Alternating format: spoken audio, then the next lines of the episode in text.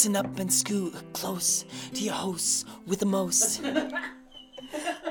Leo, are you listening? We're giving you a toast. You are the number one. We are your young fans. We watch the Oscars and we're giving you a hand because you, Leo, you're the best. And you, Leo, grab the breasts. You are the best out of all the others. And we're gonna watch you fuck all our mothers because you're Leo DiCaprio. And you get all the hoes. And you're Leo DiCaprio. And we giving you a toast. Leo! You're fucking Leo! You're fucking Leo DiCaprio! Welcome to the bonus episode. Welcome to the bonus episode of That was- the Alcoholic Shut up, time out, shut up. Peeking. That was all improv. like we were just talking about. Okay, we're doing a bonus episode. All right, Stevie, get your guitar ready. You're gonna do the opening thing. And I said, no, wait.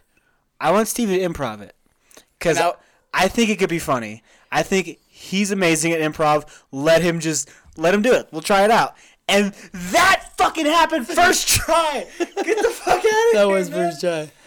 I, I actually, good. I knew Adney was gonna say like Stevie improv, so I've been practicing this for a whole day. like I just knew How Adney are we not say. top rated on iTunes? this is ridiculous. Why aren't we top fucking rated on iTunes, guys? Why have you top rated us? By the way, you can rate us on iTunes if you want, and um, it actually rating us on iTunes will get us uh, get our podcast out there, or get people listening. So I, I would It's the way, yeah. It's the way iTunes does their algorithm. Is if your if your average rate, like if you get enough ratings, if you get to a certain point, they'll be like, all right, there's enough ratings. We're gonna do an average.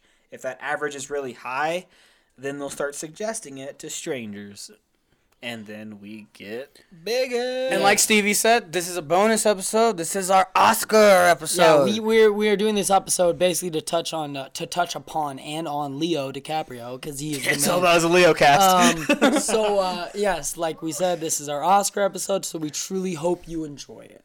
Oh, um, I wanted to do something really quick before we uh, head on to our main topics. I have a few corrections. Um, just okay. So first of all, a friend of ours gave me shit about the uh, the R-rated comic book thing. I said Blade was the first that there was. I know there's a few others. Yeah, I but threw it out as a question, I said yeah. Deadpool was the first Marvel one, and I was totally wrong. Uh, because like you know the Punisher movies, for example, were rated R. So mm, you know horrible. there's that. You fucking happy, Dave? You hmm. fucking cocksucker. Sitting over there, not having a podcast, hanging out, Consistently telling God, God. and it's funny. He just doesn't even listen. But when we go over let there, it to ed- go. when we go over there to edit, he hears our editing and he comes out and he's like, "Nope, nope, wrong, nope." no, I'm pretty sure he listens. Actually, pretty sure he listens. I'll give a shout out to Dave for listening. Davey, we hear you out there. uh, second, another friend wanted to correct me on two things. First was when I made fun of Taylor Swift's speech at the uh, at the Grammys. Uh, because I was making fun of her being just a total douche, and she's like, "Well, that was just a direct response to Kanye's album, or whatever." Okay, and first off, fuck you, Butters, because they had lunch together to discuss that they were going to have this whole artificial confrontation. It's can all confirm. shit. Can can confirm. Yeah. It's confirmed. go on the Allegedly, internet we're just right gonna say allegedly so we don't get sued. So shut Yeah, your mouth, allegedly. you cock. Because Kanye listens to the podcast. I know, because when Chris talks about Chris, Kanye's like, that's my boy. Because Yeah. Chris talks about Chris, like Kanye talks about Kanye. So, It is known. allegedly. We're just going to throw is known. allegedly out there so we do not get in trouble. And all right, okay. Thirdly, uh, I also stated that Focus had the first example of a black male lead kissing a white female lead, and of course, someone had to come along that well, that's not true because guess who's coming to dinner was the first example. At the very end of the movie, you can see in the rearview mirror of the taxi cab, Sidney Poitier totally kisses what's her face. Sidney Poitier. And it's like, okay, calm the fuck down for five seconds, all right? The point I was trying to make was that Focus was the first time it was an afterthought. for that movie, that was the specific point of that film was the question behind it, the core of that story, the whole plot was about is it okay for a black guy to date a white woman? I wonder. Made in 1967 and shit. My, and the focus was it wasn't an issue. It's just oh hey by the way this guy's black that guy that girl's white. That doesn't matter. It's just that these are two 67, you said? characters. Yeah, it's when that first movie came out. That's- They threw it right in the heart of the fucking civil rights right movement. after like that's they got- crazy. and uh but That's yeah so like so that was the that was the first kiss on the uh, on the silver screen Dr. King got shot because of that movie. because of that movie, Dr. King got shot. Who's the director? Fuck that guy. You better fucking write. 40 years later, they remade it with Zoe Saldana and Ashton Kutcher, basically reversing the. se- Oh, you know, because you know white people we're oppressed now, so we gotta have the white, the guy be white, and like, let's fuck you, Hollywood. And okay, so my point was that Focus was the first time it was actual non-issue, and it like wasn't the main part of the storyline. They weren't fo- yeah, they weren't focusing on the fact that oh look, look Is this okay? Is this okay, everyone? No, guy. it was an afterthought. It was no, that doesn't matter. It's just these are just two people, and that was the first time a movie did that, and that's why that movie was so important. So once again, suck all the dicks, butters. Okay, fuck your opinion. Okay, I have a podcast, you don't. Stop fucking correcting me. Okay, it's pretty funny because Butters is definitely going to come onto the podcast. Yeah, can't wait. Can't wait for you to be a guest. One of the Can't wait for you to be a guest. Uh, shout out to Butters for uh, listening to the podcast. Thanks for sharing. Thanks for sharing the last episode They never- today. they never show. They never show the black guy. Didn't because because I'm I'm just I think it's because the fathers of those white women get hella scared because black dicks are real and they are big and they, They will real. wreck your daughters. Wreck Actually, them. disclaimer, I was talking to this chick recently, and she said that she's only really fucked with black guys, and that if we did hook up or whatever, it would be her first white guy. And so that's what I said. I was like, "Oh, uh, you you're obviously a size queen, then, right? Like you love big black cocks. Nothing wrong with that, but just admit it." And she's like, "No." Just admit it, so I don't feel so weird about and then my she dick said not being she was like like fifty percent of them had big black cocks, and then the other one, she's like she they had tiny white she's like, cocks. ra- she's like, oh, they were Asian. the You stereotype racist. Asian. Oh, You're oh, racist. That's, that's, that's ridiculous. Come on, don't be talking about Asians like that. That's not cool. I've seen several Oh. Asian dicks. Do you know? And the, that's a dude, lie. Do you know the kind of like hatred that's been going on for ages for of Asians in this country, dude? It's They did terrible. build the railroads at a slavery type level. Yeah, they did. And then they were put in internment camps during World War II. So yeah, pretty Yeah. bad. That, Pretty fucking bad. And they're still one of the few Japanese, groups that's like Addy's it's racist, so okay Addy to make put- fun of. Addy heard Asian, he just but they put him in. It was like those were Japanese, Addy. They fall under the umbrella just like Mexicans and Puerto Ricans fall under Latino. Like That's so funny. Where are you from? Uh, uh, what like name some? San know. Jose. Yeah, I don't know some fucking Hispanic Okay, countries. so speaking of like, so that, so that's a whole conversation about race. Speaking of race, the that's what the Oscars was mainly about. It was this huge controversy, right? Just Oscars just happened, and the whole point about it was Oscars so white that hashtag because how come you only and people are misinterpreting it and they're saying, oh well maybe just because there was well yeah these were the best actors this this year so you can't blame them for being the best. But the thing is like we've talked about on this podcast before, is that these roles are specifically given to only white actors. Like there's so many, there's so few roles left out there for black or Hispanic or Asian actors, and when they get the lead, people refer to it. Oh, that's a black movie, just because there's a black lead. Oh, that's a black movie, so I don't need to watch it. Well, like you said, it's a snake eating its own tail because it's the fact that oh we don't our black actors don't make it overseas or whatever. It's keeping uh, just the African American culture not wanting to try to go for being an actor or go to drama school or anything like that because it's like why would I waste my time when I'm oppressed? I'm not going to get a good role because all the good roles go to the white folks. So it just continues. It's like a continual thing to where only white people get these certain roles because no one wants to try. It's like fuck it. What's the point? All these guys in charge, they're not going to give me the fucking time of day.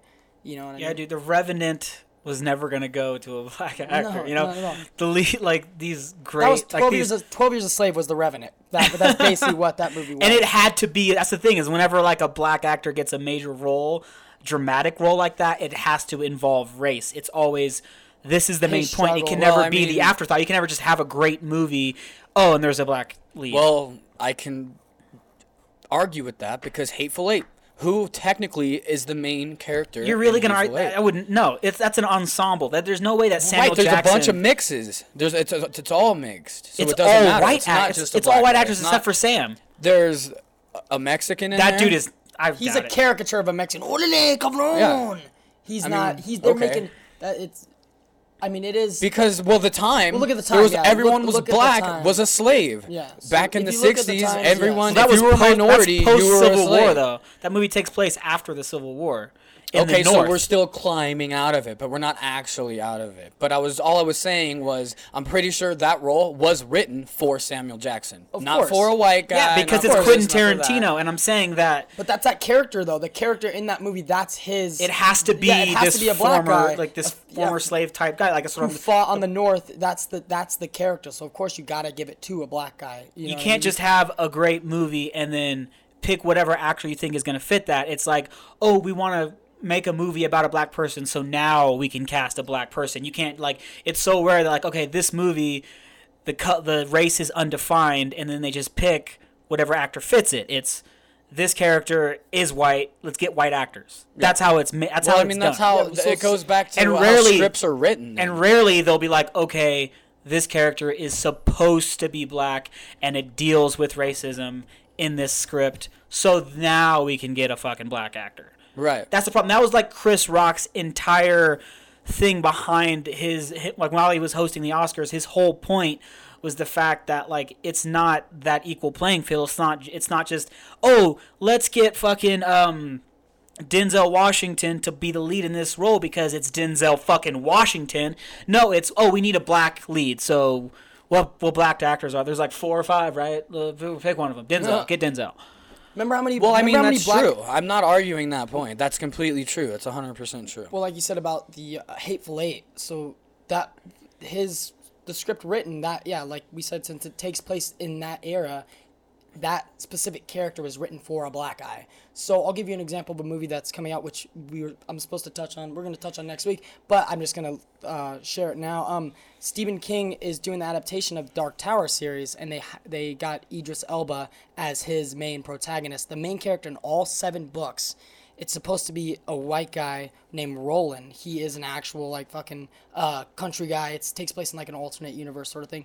But Stephen King even said that you know you don't need to specify. I want him as this character is what Stephen King said. It doesn't really matter. They do deal with racism in the book, which we'll touch on later on. But uh, yeah, it's And pretty you might remember that Idris this- Elba as the guy who's in all my dream casting decisions. that he talked about on all eight episodes. but um, yeah, he, anyway- he got the role, and that's pretty amazing. So there you go. That's a that's, character. that's what, and it's, it's such, and that's it's, it's it is a big deal. I didn't want to talk about it until next podcast, but yeah, that's where that's like it's such a different. It's not stunt casting like we've seen before. It really is like the characters that Idris has played. Like the way I've heard him compared to the character in these in this series is so well done, and I'm really excited. But anyways, we want to talk about oh just wait, hold on. Um, I want to kind of blame film for like film class and um, like all these prolific people along the way. You have Alfred Hitchcock. You got all these great and wonderful minds, but in the foundation of filmmaking is script writing. Well, within the foundation of script writing is character description, and on everything, it's always for some reason white.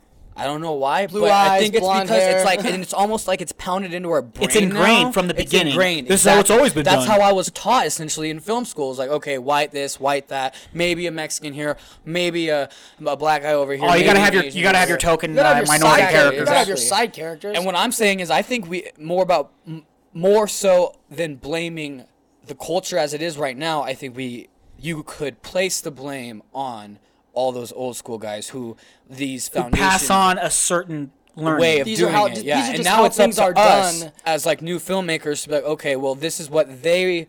This was their world, but this isn't my world anymore. This is my world, Yeah. so I can completely do it different while still following the structure that they've laid out for me. I just don't have to be a racist about it. Yeah, you could be the exception. You could be the exception to the rule. Like, no, I'm not gonna follow these fucking. And I think that's what Tarantino's doing, These are like of, step by step rules during film school. It's like this is no, this is just how things are done. Well, fuck you. Who says it's like breaking? It's breaking the rules of fucking food when someone's like, no, that's how that technique's done. What's like, I can add, I can use that technique, do a million different fucking things with it if I wanted well, to. you lack lack imagination and Yeah, vision. exactly. So fuck Yeah. you. Yeah, that's New the- talent. Yeah, exactly. Anyway. You lack imagination, so you're not going to give it a, to a fucking you know change it up, switch it up sometimes. Be like exciting. before we talk, we go into the Oscars and we talk about the nominees, the winners, our thoughts, and what we think about what happened in the Oscars. I think it's important to really get cl- a clear idea to all the listeners out there that the Oscars are bullshit. yeah, they fucking us. suck, and I hate them so fucking much. Everyone like go through like however long you've been alive, go to any random year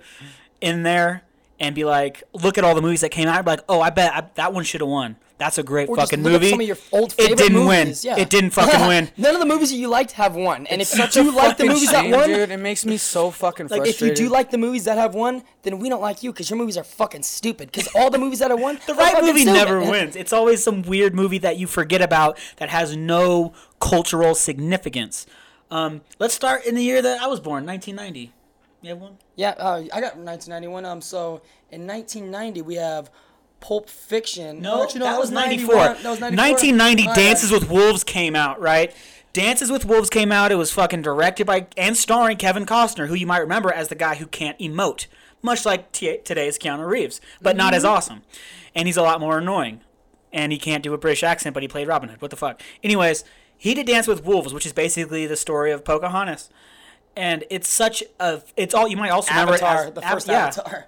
it's a story of oh this white guy abandoned the white people to join the natives and he taught the natives how to be better natives and he native harder than the natives did. Like that's the movie about like oh let me show you how to really be a native. Blood in, Blood and, out, and takes place in the 18, 1800s. and That's he helped them. it's like all it's that quintessential bullshit story. And that won best picture. It won the best picture at the oscars you want to know what else came out that year goodfellas There you go. That's starring that's what I fucking up. robert de niro That's what I should have said. on his top form.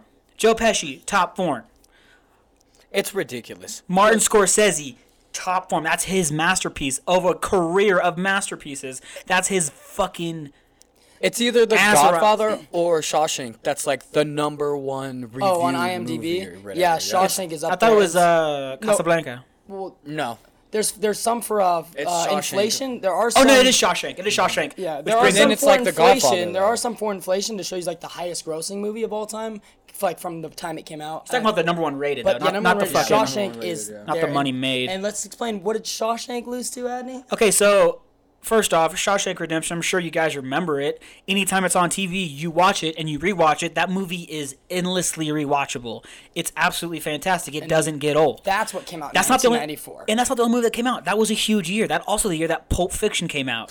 Quentin Tarantino's masterpiece. That's what he put- of all his great oh my God, films. that's- that's his no. That that that movie was so the that was his breakout film because Yeah, you had Reservoir it's the one Dogs. that was like, good, okay, that I'm put him. Tarantino, this you're is a who I am. legitimate Yeah, star, Pulp and we're gonna put him on trust you with anything now. We'll 'Cause he trust also- you with anything you want to do. You can do it now. You've made this succeed. This Yep. non-linear storytelling was so new, and he did it so perfectly, and his characters were so interesting. Every last one of them.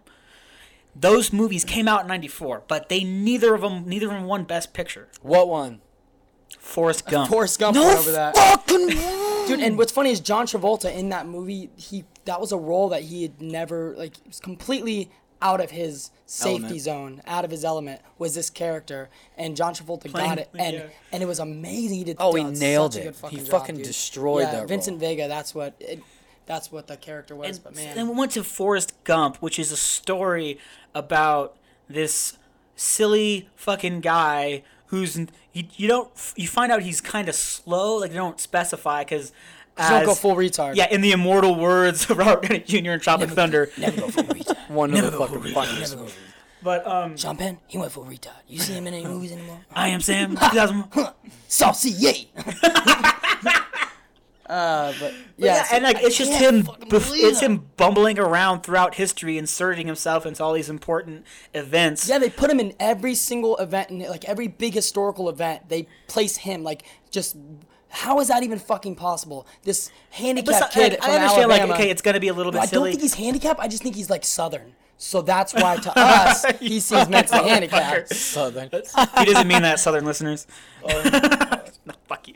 But uh, No but like the taken. problem, like the the problem isn't like the unrealism. It's the fact that yeah, as a kid, if you watch that, if you remember it, haven't seen it in a while, I love that movie. That movie, that movie was good. Why are you guys shitting on it? rewatch it. Yeah, it's a, it, it was a it was like a super spectacle back in the day, and it was super emotional back in the day. But watch it now as an adult with all the films that you know now, and you're gonna be like, wow, this really is pretty fucking silly. Why is this? even be- Why is this uh woman who has AIDS molesting this poor man? this handicapped guy. And then as soon as she's about to die, pawn the kid off on him and be like, no, you take care of him. Dude, are you kidding me? Imagine how fucking upset you would be if the first The time you they- got laid, you got AIDS and had a kid. Like that.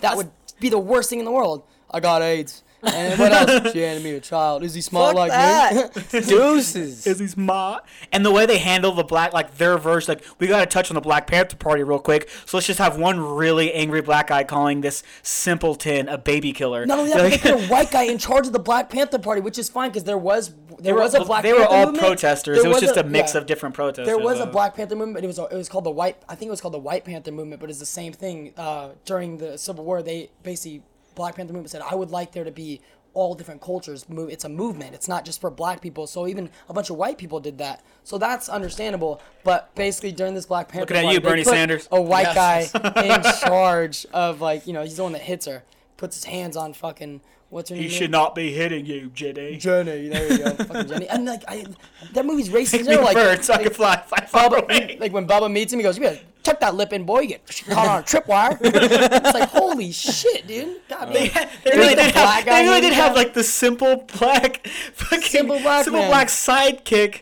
who knew all the like, who knew all this shit about shrimping. So he's gonna share his knowledge with the white protagonist, and he's gonna die. And then the white protagonist is gonna use that knowledge he got from his black sidekick to further and somehow remember everything. and what's crazy is, what's crazy is like, okay, we're sending Magic Forrest. legs. We're sending Forrest. Got magic legs. Um, we're sending Forrest into the forest to, uh, to, and you know he's he's a war hero, but to, uh, why is it that they made like. Okay, Forrest is the dumbest guy in the military kind of thing. He's like he's almost autistic because he like does the gun super fast. Cause you told me to, sir. But then it's like okay, we gotta have a black we gotta have a black guy as his partner, but we can't have him smarter than Forrest. Like we can't. it's like That's you can't so just you can't just throw mentally handicapped people into Vietnam Oh, and expect them like Yeah, you got fucked because. I know I know some And how come? people. How come the o- like? Yeah, they gotta be best friends. That's fucked up, you guys. There's no way Come that over there with the There's no way retard. that. hey, what do you like? My name's Boris. Well, my name's Bubba. It They shouldn't even be super mentioned in dumb. the same I lean up against you, you lean right up against me. That way we don't have to sleep with our heads in the mud. That's an go- actual fucking line of dialogue. Some rangers came down from underneath. And that's Big old fat rain. and that's just 1990 fucking four. It's repetitive. 1999, the the fucking Academy Awards, on that ballot, the greatest war movie ever made, also starring Tom Hanks, Saving Private Ryan. That film is a fucking masterpiece. It still holds up incredibly well. It's had huge cultural impact. Saving Everyone's fantastic in that movie. Even if you don't even like Matt Damon that much, he's fantastic. Even the way he's the way he's rocking and crying, the way he talks about that whole scene where he talks about oh, the last time I saw my brothers in one place. That whole story that was improvised. That was a top-notch performance by everyone fucking involved. The cinematography was perfect. The directing was. Per- I thought everything in that movie was perfect.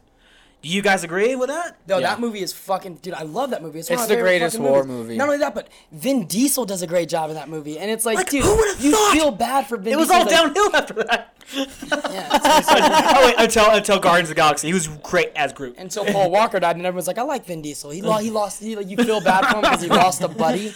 Uh, you know, uh, bring. Sorry, I want to bring it back to the the year before when you were talking. Uh, Ninety-four. uh, no, the year before, the, talking 1990s, talking Goodfellas. I I'm still shocked at that beat out. It's man, it, it breaks my heart because it's one of the greatest books uh, for true crime no- novels ever written. What beat out Fucking- Goodfellas?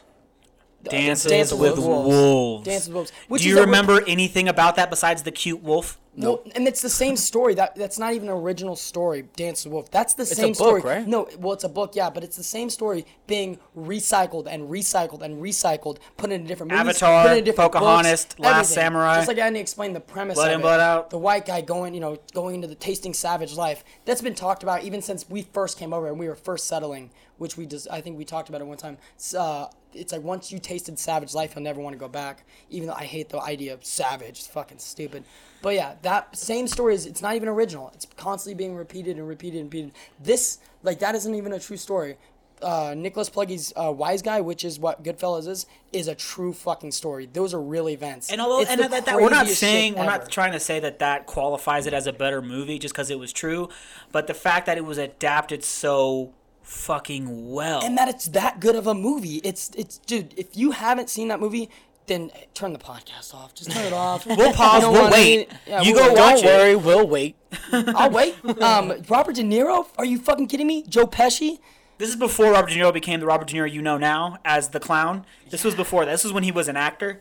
So it was yeah. What happened, fantastic. De Niro? Like, what would make you start doing just all No, this it's- crap? I think I really think my like, theory. there's no way he's broke. My theory that I told Stevie before was that I think he's done so many serious roles, so many soul draining taxi driver, mean streets, raging fucking bull, um, Goodfellas that it's just like I'm really I'm just done doing all this emotional draining shit.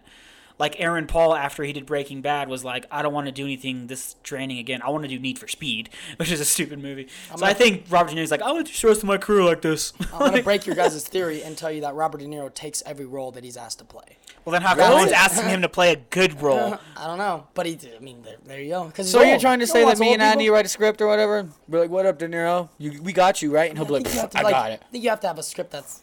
But I will say, I did like- production, but I'm pretty sure that's that's what it is. He takes he takes almost every role. I, I that's just what Danny I've Trejo heard. does that too. But I also want to say, like, just for in defense of De Niro, the family, I liked it, but mostly because of Michelle Pfeiffer. Yeah, she did such a great job. Ever since Batman Returns, dude, can't get her out of my head. But I don't like mafia movies like that. It was, years ago. It was okay that mafia movies kind of. I like the good ones, like Casino, written by the same guy, Nicholas Pileggi, done by Scorsese, uh, and that. Anyways, the point is that Goodfellas is an amazing fucking movie. and if you haven't watched it, you're a jackass. And okay, then like I said, nights like I said, Saving Private Ryan, lost to Shakespeare in Love. Has anyone ever seen that movie? Anyone? I've never in history. I've never besides the even of Oscar. I don't even know who Shakespeare is, let alone Shakespeare in Love. Who is this guy and why is he in love? Is there chocolate in it? What's going on? I'm confused. Gwyneth Paltrow won Best Supporting Actress for that film. Fuck you. No, she didn't. She didn't deserve it. Shut up. Shakespeare in Love, suck a dick. I'm gonna bring it to fucking So horrible. 1976. Oh shit, we're going back. Rocky one. Was that was a that good the movie. Godfather? Yeah, era? Rocky one. But for the best, Can we do it? um, ta- it's the same year that was it What- what did Taxi, Night- Taxi Driver came out in '76. But also Network. You have you guys ever fucking Oh, I seen watched Network? Network. Dude, that movie Okay, I is agree. phenomenal. Okay, I agree. The dialogue in that movie, the fucking the point behind that movie is, dude, that movie should have won. It was like way ahead of it. That's one of the movies that was way ahead of its time. I see it now and I'm like, it's so relevant to right now what we're dealing with in uh, mass media. It is, dude. It touches on something fucking 40 years ago. It was No, something it's that the relevant newsroom built oh off my of. god, Aaron it's- Sorkin's The Newsroom built off that shit really well. What does Yeah. he say? I'm pissed. I'm not gonna take this anymore. Like, God, dude, how the But, uh, fuck is that gonna? What about Goodfellas? mad What year- as hell, Goodfellas and lost. we're not or gonna take it anymore. No, Marlon Brando got best. What did he get? Best. Marlon Brando won Best Actor in 1970 for the 1972 movie. In 19, the Oscars were held in 73, and that's when he won Best Actor for his portrayal of uh, Vito Corleone. but he boycotted the. yeah, uh, that was a whole weird. That's just that's thing. him. He's he went insane. But Anyways, Al Pacino should have won. for, in and- 1974 was the second Godfather movie, and so in the 75 awards, he should have won Best Actor for his role as Michael Corleone, but it went to fucking Art Carney because he went on. He had this movie it was about him going on a road trip with a cat. You don't even know the name of the movie? No, Exactly. That's so how bad it was? win? And the, Get and the fuck Godfather outta didn't here. fucking win. And then Al Pacino finally got it for Scent of a Woman, which is how the in the 90s, which is him. He puts for on a that? weird accent. So that goes to that goes to them giving. Ooh-ah. They give these Oscars. They they feel like, oh, we haven't given him Oscar. We kind of just have to give it to And, him. yeah. Just because we're late on, we didn't give it to him at the proper times. We you know we, now we're just gonna give it to him. It's like petty thing. It's Which like, is okay, exactly yeah, what so happened to it- They're not rewarding it to the best. They're rewarding it to who they think they owe it to. And that year that Pacino finally won was the same year that fucking Denzel Washington played Malcolm X and oh. deserved to win. See, there you and go. he so did it. It's like a, it's like a fucking. Su- It's like a vicious hindsight's cycle. It's a 20/20. vicious. They always realize It's after. vicious cycle, dude. They keep giving it to the people that they owed it to, and then missing out on the people that they fucking should have given it to, and then later on giving it to them because they owed it to them, and then missing out. It's, it's just constant, constant doing the same fucking thing over and over again. And it, I, I want to bring up Nikola Tesla. He got an award through the Edison Foundation, basically Edison company, who fucked him over, but he got basically got invited to this giant party at a very very old age, and he got an Edison medal. But it's like, man, he should have been getting all Uh, it's the a. Tesla medal. Yeah. you fucking bitch. That is it's- such it's a, just that one like is that. so fucking evil too, dude. yeah, I would have been pissed, dude. the- if I was Tesla, anyway- I would have hated Oh, Einstein. dude, I yeah. hated back to the, the Academy Awards, and like we went kind of back in time. And some people might be thinking, well, that was a long time ago. Why are you still bitching about it? Okay, don't even get me started on the 2009 Oscars where The Dark Knight wasn't even nominated, okay? Yeah, But what I'm going to focus Wait, on Wait, it wasn't even nominated. wasn't even nominated. Heath Ledger was the only like award that that movie was nominated for. I think. Yeah, the Did Heath he Ledger win? award. You got the Heath Ledger award. It's like the Heath Ledger award goes to drum roll, please. Everyone's like, it's like Heath Ledger. posthumously. Christian Bale And I for feel some like the only reason, he, ah. and I feel like if he hadn't died, the the Academy would have been douchebags and not giving it to him, even though he deserved it a million times over for Oh that man, role. such a good fucking. Anyways, um, I wanted to bring it up to the 2006 Academy Awards, just fucking 10 years ago. Um, okay, so that that was the year, like I so best um, adapted screenplay and best director. Best adapted screenplay and best director went to Brokeback Mountain. What else was? Uh, But that was like it 06? won a lot of the awards. It was a build up. It was like a lot of these movies. To be fair, oh, have you seen the scene where Heath Ledger licks his hand and in like enters Jake Gyllenhaal? It's very romantic. It's. I mean, I've seen spits it. on It's that not. hand. I mean, I get. I gotta give the actors credit. I mean, it'd be really fucking hard yeah, to that's do so like difficult, that dude. as a I straight joke, but there's no way. Sorry, sorry. But ahead, like Evan. that's like but the point is like they won like all the the, the awards building up to oh they're gonna win best picture for this award. This is like this is a big deal kind of thing.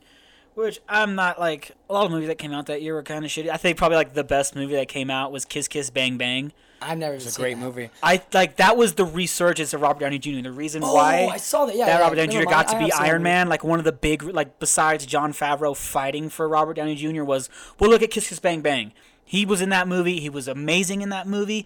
He's an alcoholic and shit, and there was no problem on set. He He, didn't get in cut off trouble. that one, right? Is that yeah. the one? So is that and his like, comeback role? I Sorry, think was that Val his comeback Kilmer role? is Yeah, like one yeah. of my favorite. He was in Natural. Born Killers. He did and Val such a good job. and Val Kilmer came back after being a shit actor for a while. Yeah. Like, of course, his best role was Doc Holliday, but we're not Yeah, gonna get in that. yeah. Oh, No, dude. that's that'll that's a whole other That's a thing. whole podcast. We'll dedicate that podcast to Tombstone. We will talk about because we will just reenact the whole movie for you. Dude, it's fucking. It's but one of my uh, anyways, okay, so that year, for those all those movies that came out that year, the movie that won Best Fucking Picture was Crash. Oh. Does anyone? Does anyone? Does anyone remember? Does anyone remember? I have no. I've, fucking thing. idea. I've Here's the thing. tried to watch Crash multiple times and it's never hooked me. It's like one of those movies where there's like a bunch of different situations going fucking on. Oscar but here's here's It's the all main, no, uh, here's the main fucking thing. But here's the main storyline. The main storyline is about a fucking racist cop.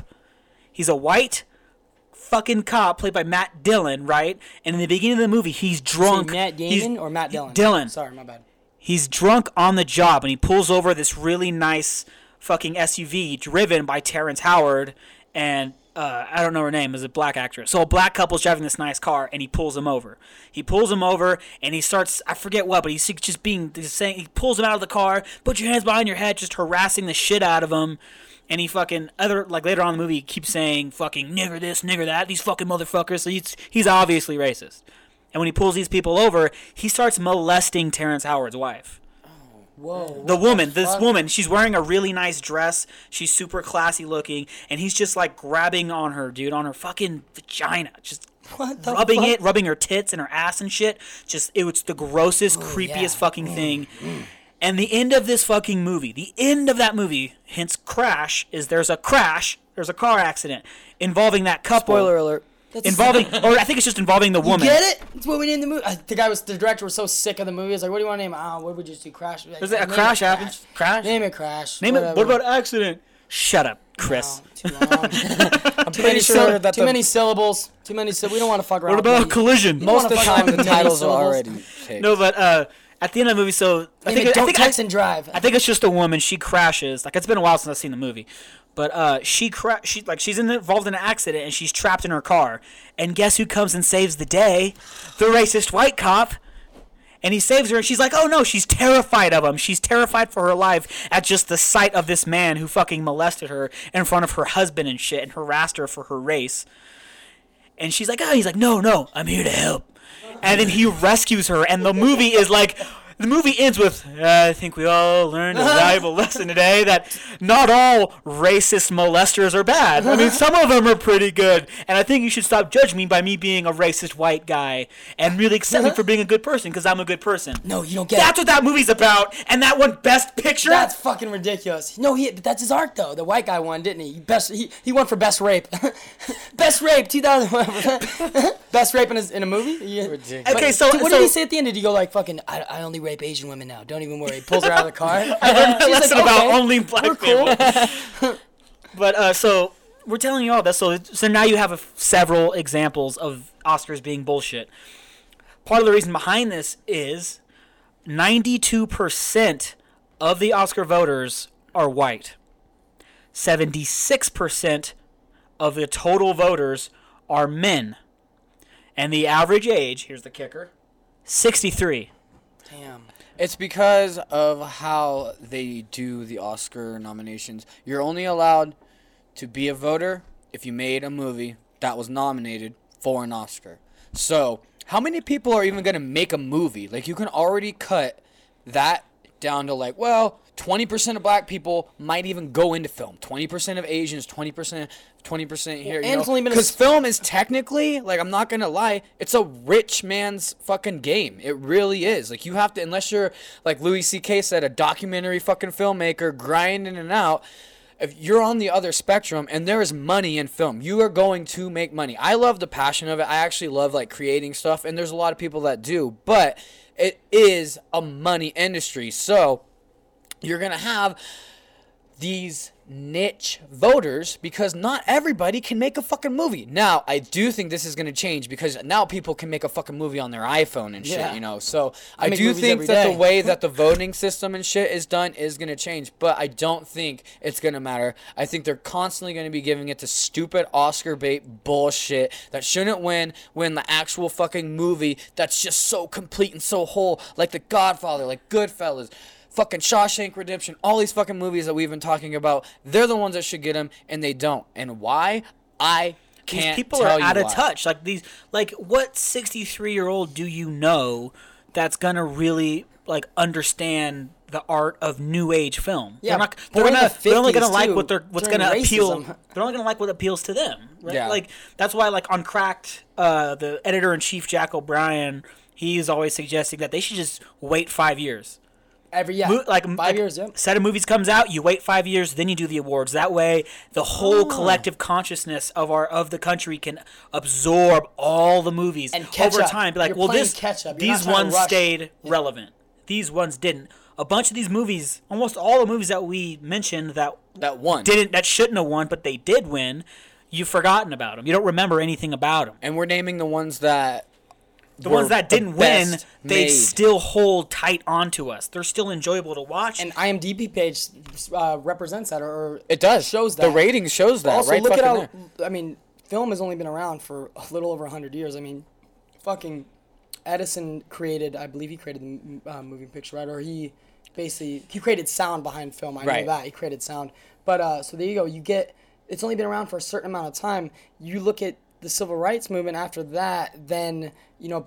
They started to allow black people to Well, start that's- doing that's things. just the So thing. For the first, black- like, black 40 fucking directors- years. Yeah, black directors, screenplay writers, everything. They're super like they're super small It's in compared small. to the big picture of when. Uh, no pun intended. Sorry. Uh, compared to when it started, so you have these only certain amount of time, certain amount of years of these black directors, black writers, everything that or has to do with film. Black writers have been around forever, but uh, so you don't really get as many black people on the uh, on the award ballot or Exactly, as voters nom- because of the yeah, fact that it's all voters. old men because you have to be like you said you have to have been nominated but you can't it's only been around for so long that black people could be directors how are they supposed to get nominated and be that age to where they can be voted because you have to wait for these old fucks to die so you're playing the waiting game you're waiting for Film's these, an old man sport. It is. Film is an old man crazy sport. to think about. Or not sport, but skill Yeah. or whatever you want to call it. Industry. Industry. There we go. I mean, we got Scorsese. The dude's fucking 98 skill years old implies and he's that still only old men directing can do movies. it. Yeah. Uh, it takes Brooks- a while Brooks to is making develop movies that right now. skill That to hone your motherfucker, craft. he's about to make Spaceballs 2 and he's old as shit. I thought he was dead. I thought Gene Wilder was dead. They're still alive. The one award ceremony that I will say that stand that does pretty fucking great with giving out their awards, the Tony Awards. The Tony Awards does a fantastic fucking job. Are you saying that because Matt and Trey won? Hey? you saying that because Matt and Trey won? Fuck up, Adney. well, there you go. They're not. They're, they're not rude to. They, it's all creed, all color, all race. I mean, all. Uh, all color, all race. you, know, you know what I mean. But uh, All create, all color, all South Park creators. but then you know they make fun of they make fun of theology and they're like you know we don't we don't see we don't see we don't see uh the we don't see religion we don't see color we give the awards who deserve it which Trey and Matt deserved every award they got they got nine Tony awards for Book of Mormon and it was such Every a one of their movies should have won Best such a harsh That's the topic. real point we're getting to. dude such a harsh topic to touch on the way that they did it it's fucking amazing so they well deserved Okay, so our like so we're gonna so now that you have a feel of how bullshit the Oscars are, let's talk about the Oscars, the actual Oscars that happened last Sunday. Um, let's talk about. Uh, you want to start with just Best Picture? Actually, I want to start with Chris Rock. And I want to talk back to the race thing where people were calling for Chris Rock to not host because he's Boycott it, black. yep. Why are you hosting? You're black. There's no black nominee. He's like, why the fuck would I not host? It's a paycheck. That's like he said it in a way better thing. Yeah. allegedly. He's like, why, Yeah, he said- it always say the people- allegedly. why is always people that tell You you, gotta to quit watch the who don't have monologue. jobs? Yeah. it's always You- people that tell you to quit who don't have jobs. the monologue he does is absolutely amazing, and he nails everybody on race, sexism, um, fucking being rich, being white. Like he nails it White all. He doesn't. all that Yeah, he does not pull any of his Doesn't punches. let up at all. Yeah. did- like he, he didn't, and like what I loved coming. is like he's like basically saying you don't want me like boycotting this thing isn't gonna stop anything from happening. The Oscars best way to on. handle this is for me, uh, a fucking legendary stand-up comedian who's known for touching on race, to do what I do best. To go up in front of these countless numbers of people and talk about this, to get into all their face and say, this is the way it is. He's not out there saying, oh, these movies are bullshit. Will Smith should have been nominated. He didn't say anything like that. He said, the problem is is that the roles aren't being given to black actors. That's the that's that that's it. He's like, just give us an opportunity. We'll prove we'll like you like that's it. It's just give us opportunities and then we will be nominated. Yeah. It's that simple. And that was his whole point, and he, he crushed it the all night long. He fucking crushed it. He wouldn't stop with the jokes, and they were all on fucking oh, point. man, he he came out to fight the heat. power. Yeah, he came out and he left power. to fight the power both it's like, it's like why exactly like we said why the fuck would I boycott when I have a stage I have Yeah. a platform that I get to be on what are they And gonna do? I'm black. what are they gonna do this is the biggest event in for, for film every year it's the biggest event Yeah. in the history And it's not just film and you know what it's like okay it's, it's like sweet yeah I'll get no black nomination or no black nominees that's fine well guess what I, well, I, I, I wonder what the talk was well we can we can get a black guy to uh to, to He'll smooth it over, right? You're a black friend, right? You're- the are we cool? monologue. we can do the monologue with the black guy. We, we, we gotta give him. A, we, hey, you gotta give him. You gotta give him a couple carrots, but don't let him into the garden. You know what I'm saying? your, your old man give him a couple carrots, but don't me, let him into the garden. Yeah, you're Like, right. look, it's like- Yeah, it's like the- it's get that net. Uh, African American, uh, give him, give him a job. Give him a job. Yeah, give him a It's job. the- Yeah, It's the- equality. We're giving them jobs. yeah, it's PC. We're doing PC. We know.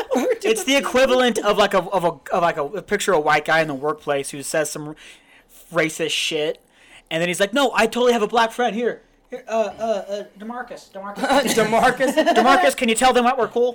Fist, fist right there, Knuckles, fist bump. Knuckles. We're cool, right? We're cool. My cool. name's Kevin. Let, let the other My black, name's Kevin. I don't the even other know why black you fellas call me know I'm DeMarcus. super cool. That's funny that you could talk about that because I feel like uh, like I, I've told everyone that my grandpappy's Jamaican and all that, but I still feel like nobody believes me until I fucking show them a fucking picture and I'm like, look it, I fucking told you, I got a picture, I got a fucking birth certificate and all This this. is about the fucking Oscars, I Chris. just This see isn't about you. you. I just see you like your face right now, beard and everything, except like more curly on the beard, um, like the hair a little bit more curly, and just darker skin.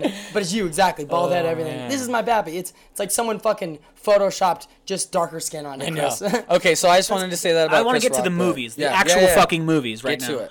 Um, so like once again, like they're usually bullshit, and the best picture winner, of course, I'm pretty sure everyone knows by now, uh, went to um, Spotlight, which is like one of the most Oscar baitiest movies. Oh, dude. Okay, just for people, Of the past 'cause few I years. think that's a term that we all know. Annie, let's Oh. explain, or Stevie, whoever wants to, let's explain Oscar bait to our listeners. Well, I know explain Oscar bait. I'll explain the movie because that's no, I want to explain the term. Explain the term. Okay, the so term Oscar bait is basically over these years, like you said, the Oscar, like this is the 88th one. This has been going on for a long fucking time. These old guys who voted for the winners have been voting for a very long time.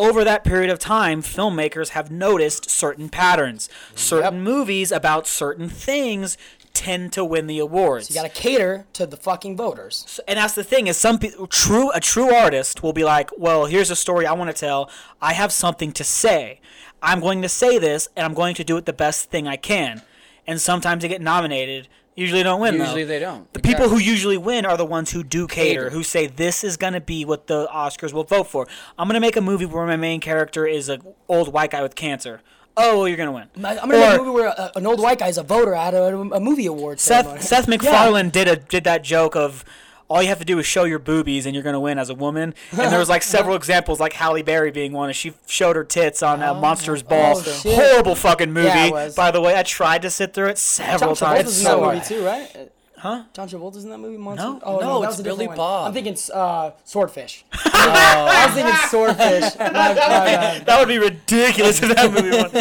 Fucking Wolverine. Am I racist because I just put Halle Berry like all in these? One film. Catwoman, right? It was Catwoman. Catwoman, She was in there. but okay, so yeah, that's the fucking.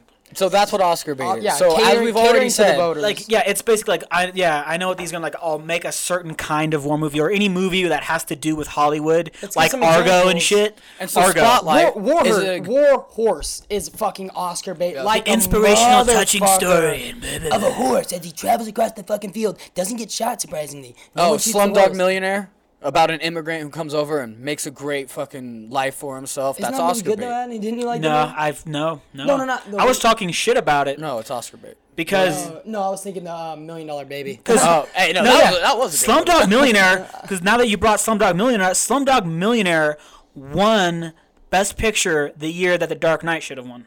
So fuck you. Fuck slums, fuck back- dogs, and fuck millionaires. All three. Back Uh, to Best Picture. Okay, It's so yeah, Best Picture went to fucking Spotlight, and Stevie explained to the people Oh my god. what this movie. So this movie's fucking horrid. So uh, it's touching on Wait, something. hold on. Before you go into it, I downloaded it and I was like, okay, I'm gonna watch it. I'm gonna watch it before the podcast. grabbing lotion, grab some shit. You're like, and so I'm like, I put it on. Five minutes later, I'm on the internet. Five minutes later, I'm looking on Netflix. Like I was Oh, already you- fucking over. it. You're not Like- like I I so Go ahead. Of course, when they showed the trailer, I got excited because I love anything that fucking crushes religion, uh, or that you know gives you the gives you a different perspective, even for theists who don't really, they don't really want to see what the the horrific shit that goes on in their own church. They're like, no, that didn't happen. They don't, you know, it's like the whole Michael Jackson. thing. He didn't do that. He's a great artist. He didn't do it. He's a okay, great- he's a great even if he did do it, I'm still gonna go down. You could Oh, say dude, he Jean is is a still great my lover, artist. homeboy. Billie Jean is still my lover, my lover. no matter what. And let's not Now, Spotlight. he might need to be in jail, or well, he's dead. But so, So anyways, Spotlight, spotlighted and it highlights. Does, and it Spotlight does have an amazing cast. Who doesn't like Mark Ruffalo or fucking Rachel McAdams? Awesome. Especially Michael Keaton. How do you the not best. love Michael Keaton? Michael Keaton does a great job in every movie. I fucking love Michael Keaton. He's one of my favorite actors, actually. But is he your favorite Batman?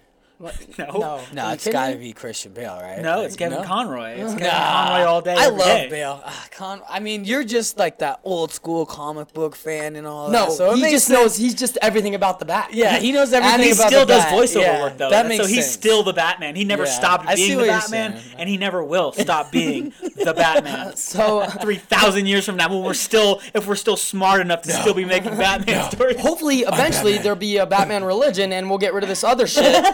and it's like, Then I'll be great then. Hi. Anyways, yeah, it's like, fucking, uh, what is it called? He went into the cave for our, uh, for whatever. I don't know. I'm just. I was, I was, I was gonna. I was gonna, I was gonna do some do, do some Jesus shit with Batman in there, but but whatever. he flew for my sins. But uh, no. So the movie Spotlight, basically, it when you watch the trailer, I got pretty excited because it sh- Spotlight shines a spotlight on the highlights. spotlight, Spotlight shines a spotlight on the highlights of the uh, molestation that went on in the churches, whether it's Catholic, Christian, or any branch. What do you of- mean? Any like branch of used to or Christianity. still is? No, the movie basically was made to shine a light on the event that happened. Chris is asking that if was there's still rape. If there's, is oh, there still there rape? is still rape. It doesn't go away. It's funny because I'll give you an example. A lot of people have touched on this, gave the same example. So if somebody in your company molests a child and the cop finds out about it, they go straight to jail. You can't just be like, oh, don't worry, we're gonna move him over to the other restaurant. It'll be, it'll be fine. We're gonna move restaurants. We're gonna move the guy to restaurants. We'll keep an eye on him. Don't even worry about it. We'll have him back there making pizzas, not out there feeding chicken wings to this guy's butthole. Okay, not not that. So in the Catholic Church and uh, just a lot of different sects of any type of uh, theology, they will take molesters or anybody that's done any, any crime and they basically tell the police, no, no, we got it. And they put them in different churches or just move them around the country. just relocate or 'em. That's their eh, punishment. relocate them and that, that's it right there. Your that's punishment- what they So get. like losing your priesthood isn't like that doesn't exist. No, not unless you have gay sex with a grown man. And you're maybe, caught. Maybe then. But if you're not Or caught, if you get married to a woman, now you're excommunicated. But as long as you're raping little boys, it's totally fine. You're fine. Yeah. And your punishment for it, if for getting caught, is we're gonna relocate you to a place with a whole brand new crop of boys to molest. Yeah, there's a church fucking where a little league game is. You're gonna go over there. You okay? Listen, we're gonna relocate you, and you have 17 hail marys. 17 hail marys. That's what you got. Keep, keep can saying say- you are can- forgiven, you can then on can the plane ticket that we'll pay for. How much penetration? 20. We'll do 20 hail marys. 20 hail marys. How's the kid? It's pretty fucked up, huh? Suicide? Yeah. 30 hail marys. You're, you're good. 30. Like that's what it is. They're they're it's they're, they're not getting punished at all for their actions, which is completely fucking brutal because not only did are they doing something fucked up and sickening, but they're ruining these kids for the rest of their lives. And these parents are entrusting their kids to, to go with these people who are supposed to be mentors. They're the And the movie delves in all this? Yeah, they, they touch on this. I, I can't remember the movie in Boston. I think it was in Boston. I think that's what it touched on. It was all these churches and all these priests all around Boston. Like at the end, they gave a list of all these uh, towns where children were molested. And once the story started getting out, other people that were molested, adults, adults that were too Oh, scared, coming out. too fucking scared to say anything. They they meet up with them, they get interviewed, and you start to see like one guy was very flamboyant. He was you could tell as a kid he was homosexual, but of course, he's going to church, they were trying to pray the gay away, sort of thing. But then the preacher, you know, the priest is basically, oh no, it's okay, you can trust me. This is a fucking adult.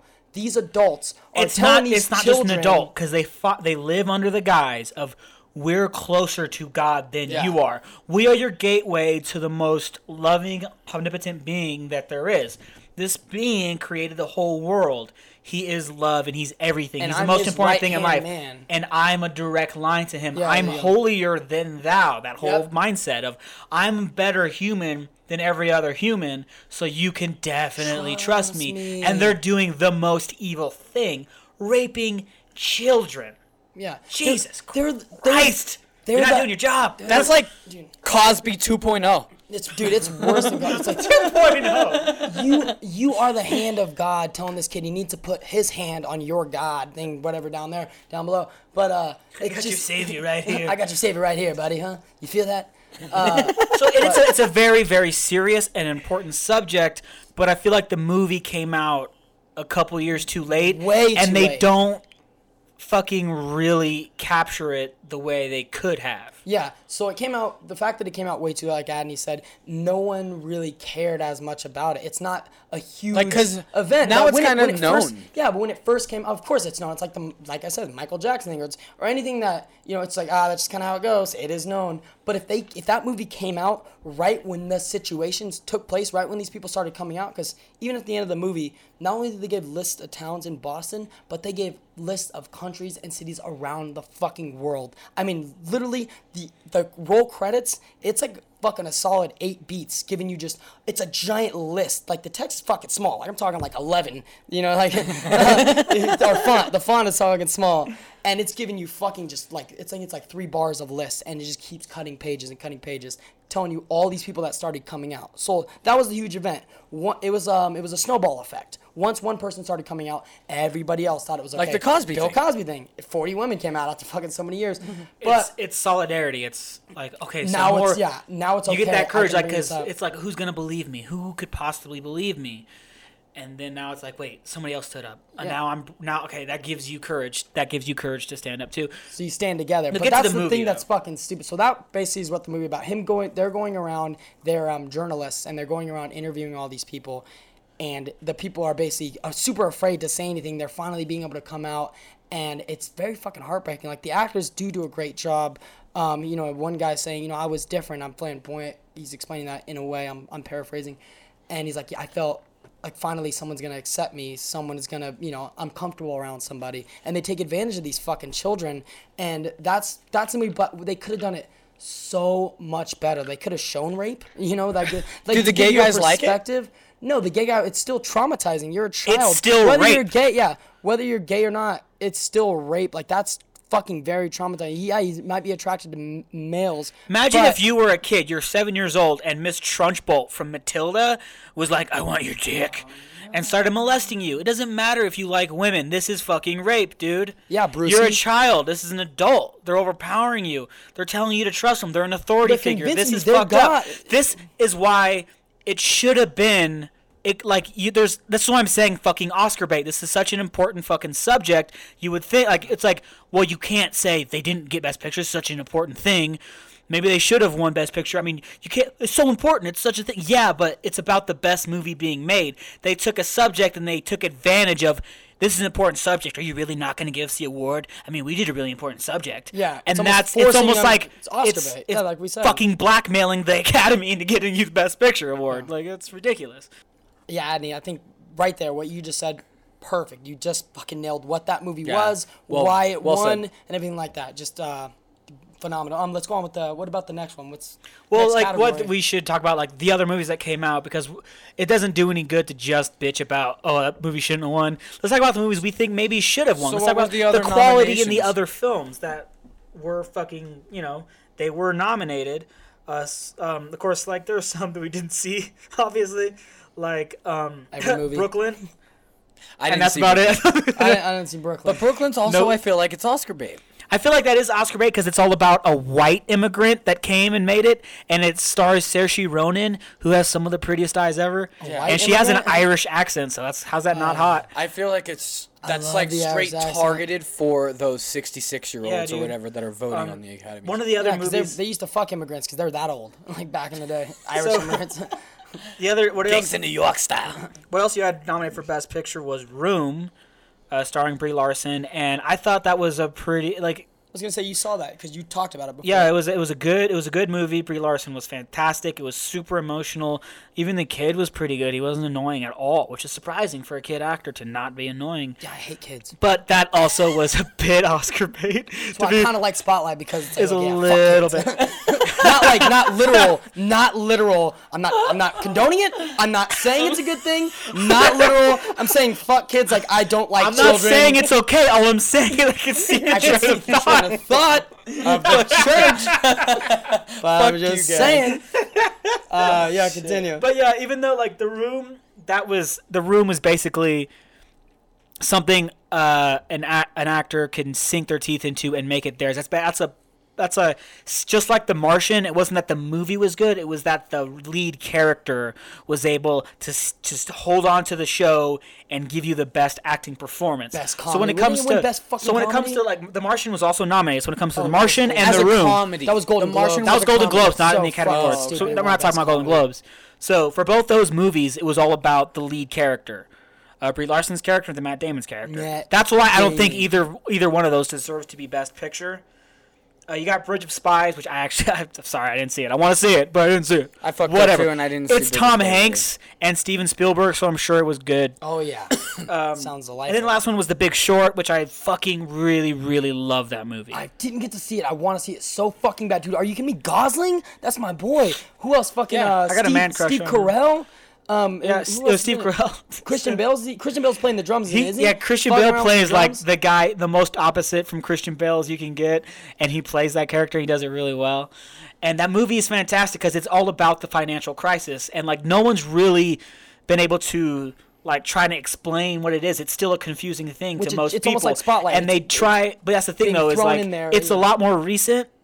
Of something that happened more recently that like it really broke news and it really mm. had this huge effect and no one's been trying to explain it and it hasn't been explained well except by like this rhetoric from like news places who want to who lean one way or another politically and they want you to lean towards certain way so they skew the make a news. biased they don't give you the real plain Or a book this movie does its best to just give you the news and there's parts where they're explaining with all the technical jargon. Because remember you have to remember is that the people who did all this purposely made this hard to understand. The words they use and the way they describe things is purposely hard to understand so they can further manipulate people. Yeah, just and this here. movie does it tries to explain it in the middle of it several times like look cut, they break the fourth wall like look I know you're not getting this. This is bullshit. It's stupid hard to understand. So to try and help you understand, here's Margot Robbie in a bathtub.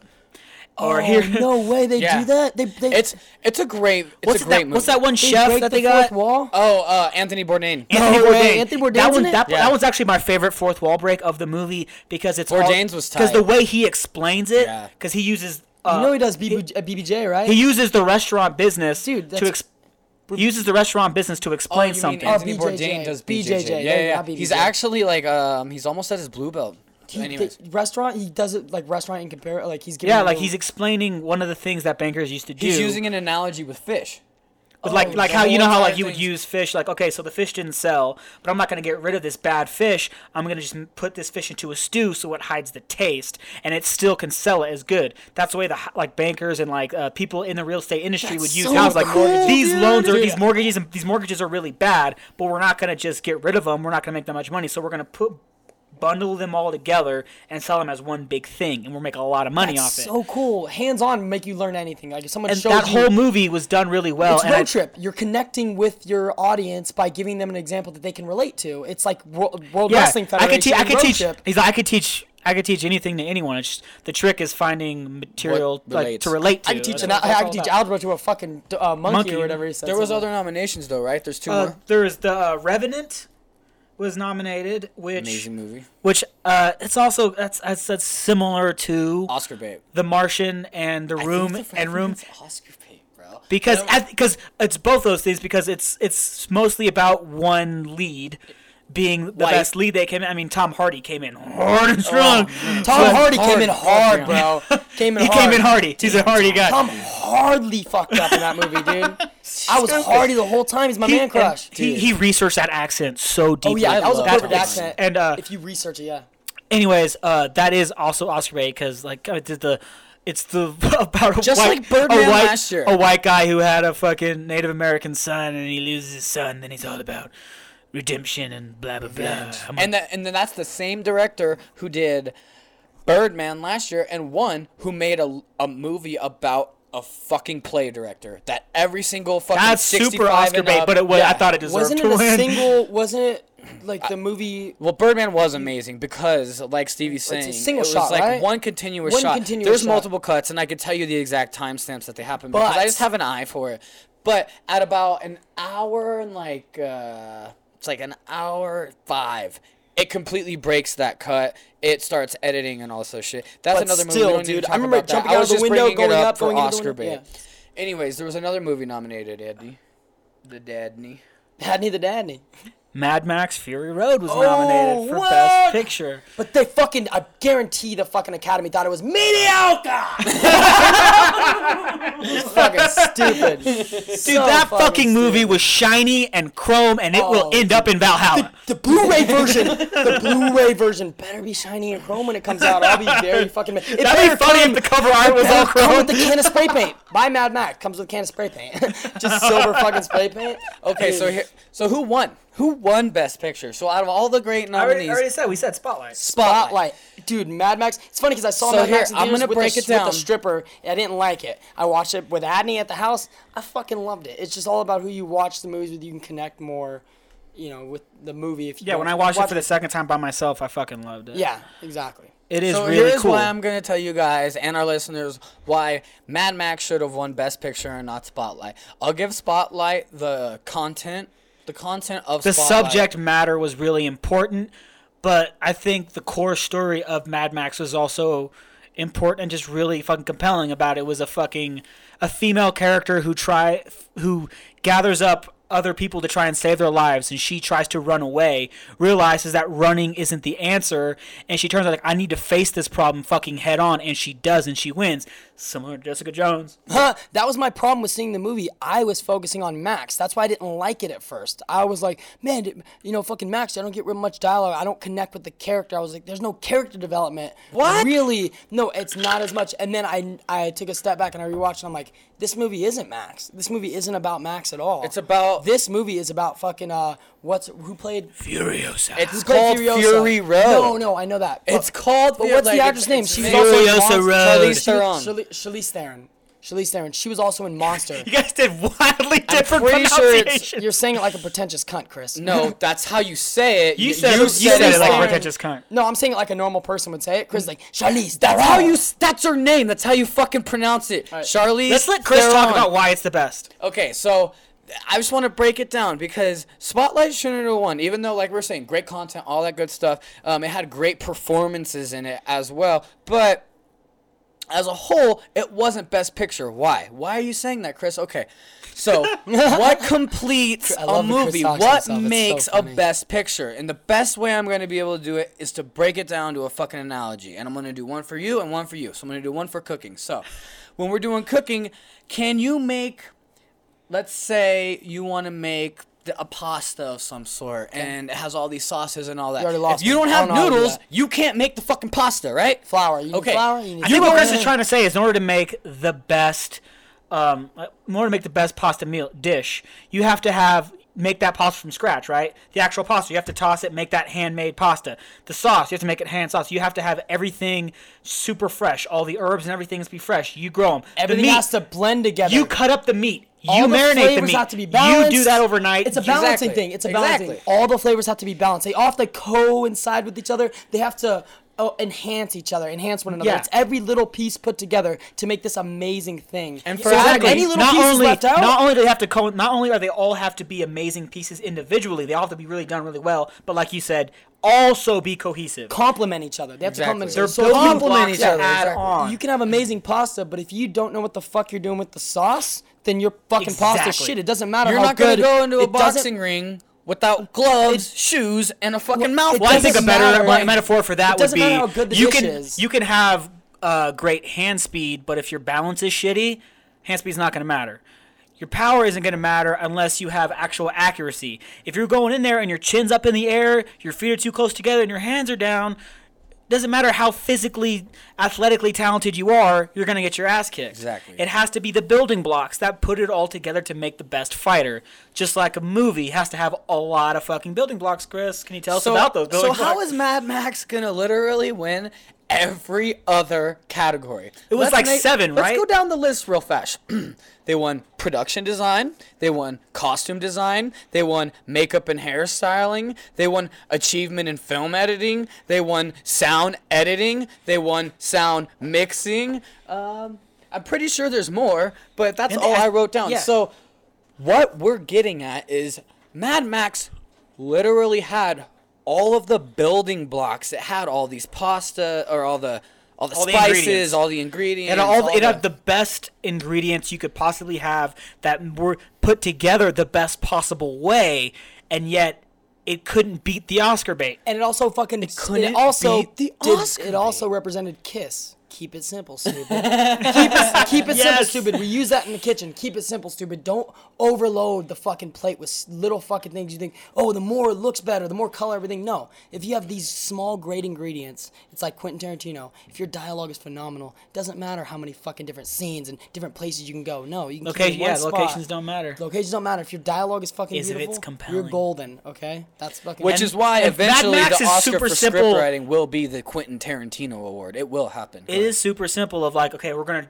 drive into the desert, and then we're gonna make a left turn, And then we're gonna drive we're gonna drive for a while, and then we're gonna stop and realize, oh, this is stupid. Then we're gonna be like, "Well, there's a we're tree. There's a tree here. And gonna, then we're gonna get turn rid of that around super hard, and then we're gonna go back to the place we came from, but this time we win. And then you're gonna put me on bungee cords and I'm Exactly. gonna So sing our it's song simple. Martin Joe it's can super suck it. fucking simple, but there's so much when you're watching the movie. There is so much fucking character. They took a simple- And it's they took a simple- effects. Isn't most of and the it's practical most of the effects? ta- the, I'm Except pretty for the sure storm. the only yep was the, The storm, yeah, the storm is real. You know, the cars are real. The dude sitting there fucking shredding on his fucking guitar. Real. That That's was all me. fucking I got real. paid for that role. I don't know if you guys He is a little that. guy, so I don't. gave they you gave me can't. makeup, there's a hooked me up on bungees. I was cool with it. And I that's why I hate the fucking Oscars because you're gonna give like it's like building a foundation for a house and then not putting a house on top of it and just leaving the stuff. They the basically said you did everything perfect, Mad Max. But fuck you. Well, but listen, Spotlight had one of the greatest movies. of all time.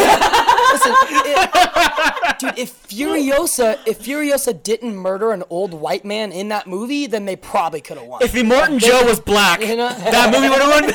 yeah, because that guy was old as fuck. Like they they kind of like shined, uh, they like shunned the old guy for banging all these young women, and that those older guys were like, well, we can't nominate that movie. That's what we Exactly, do now. that might have we been it. do that I think that might have been it. We cannot give this an award because that would make ourselves look bad. Can't Immortan Joe is basically all the Academy voters. Put into one person. They're like, oh fuck, they got us. And, They like, nominate and that's. I want to talk about like that movie is so great. Like, okay, just it looks like a stupid action movie. It is so much more because you think the main character is going to be Mad Max, and it really is. It centers on Furiosa's character. This she's fucking under the thumb, under the thumb of Immortan Joe, and she has to do these fucking things. And she's established as a super badass. She's the only one that could drive this truck right. She can fight. She has a metal arm. That's badass. That's Winter Soldier shit.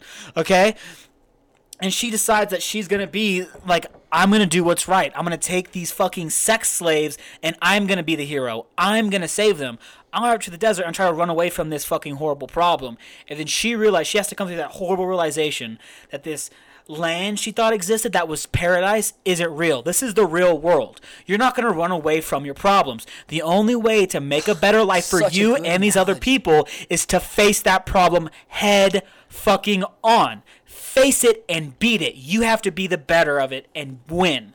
And she does. And she's the leader the whole time. She can all the character development of everyone else is built around her. Everyone's inspired by her. Mad Max becomes someone who wants to help all of a sudden. Isn't he's not a lone ranger anymore. He's like, "No, I want to help you." I love he, that whole- He fucks off at the end, but he does help. The main bad guy that's just Mad Max, dude. the Like, bad guy, uh, Nicholas Hoult, who starts off as one of the Chrome Nicholas Boys. Char- dude, his character arc is phenomenal. I love his fucking character arc. Him like because off and as that's, that's all to- because of the way they treat him too. And he sees this woman who was just like him. the redhead. worked- Oh, I would have done the same thing. No. I'm going with you. Besides that, of course, that that okay, pussy will always help you change your mind. Read pussy. but I think a big part of it was the fact that here is like this woman Furiosa worked for the same guy I did. She had the same ideals as me, saw the same the world the same way I did. But now look at her, she's changed, and that inspired him, the character, to change as well. And he fought for them, and you could see him change throughout that movie, and he fights for them. And there's so much to that movie, like you said, keep it simple, stupid. It's a simple premise, but they were able to put so much good in it, and it was really fucking compelling. That movie's like eight hours long, Yeah. and it stays compelling the whole fucking It's time. emotional too. It's fucking emotional. It's like, And it and you just add on you add on the badassity of it all, the fucking jumping around, the fucking great quotes that we quote every podcast and shit. like Dude. it's witness me. That's Yeah. that's that's it. That's all you have to do is witness me. I say that every time I'm coming now. Every single time. Dakota, is that true? Does he say that? Every time I Yeah, ejaculate Dakota just vouched for him. I say, "Witness me." That's great. I like it. Ah, Shiny and Crow. And I, I ejaculate shiny and chrome. So I think we I think I have a disease. I think we all agreed that Mad Max should have won. The only thing, the only problem I had that I thought was super fucking lame was Max not introducing his name, and then as soon as he's like, as soon as Charlize, Charlize Theron, in the words of Chris, um, when she, like she's about to be fucked up, he's like, Max, my name is Max, my name, and then she magically comes back to life. I thought that was, ah, it's like that's Yeah, come I on, mean, that's that was kind of cheesy. It's George Miller. fuck. He's old school, you That's know. So there's gonna be those cheesy fuck. veins But the it. cool part is he originally did the first Mad Max, right? Did, Wasn't he the first creator? He came back. and then he came back strong. Like Andy said, Oh, less uh, less Mel Gibson this time. That's my favorite thing Andy said on the last podcast is the way he said he came back strong, and you fucking rose the distance, homeboy. No, you're talking Oh, yeah, about Chris, Chris being Rocky. Chris is Rocky and the Hulk. He's Bruce Banner and fucking uh, uh, Sylvester. Okay, Stallone. so we've agreed that Mad Max should have won Best Yes. Picture. Uh, let's move on to uh, Best um, uh, Actress in a Leading Role. Okay, so the nominees were okay. So you had fucking Cate Blanchett for Carol, which I didn't see that movie, but knowing Cate Blanchett the way I do, I gotta say she probably deserved that nomination dude. because it is Cate Blanchett. So fucking hot. All right, you want to be shallow about it, Stevie.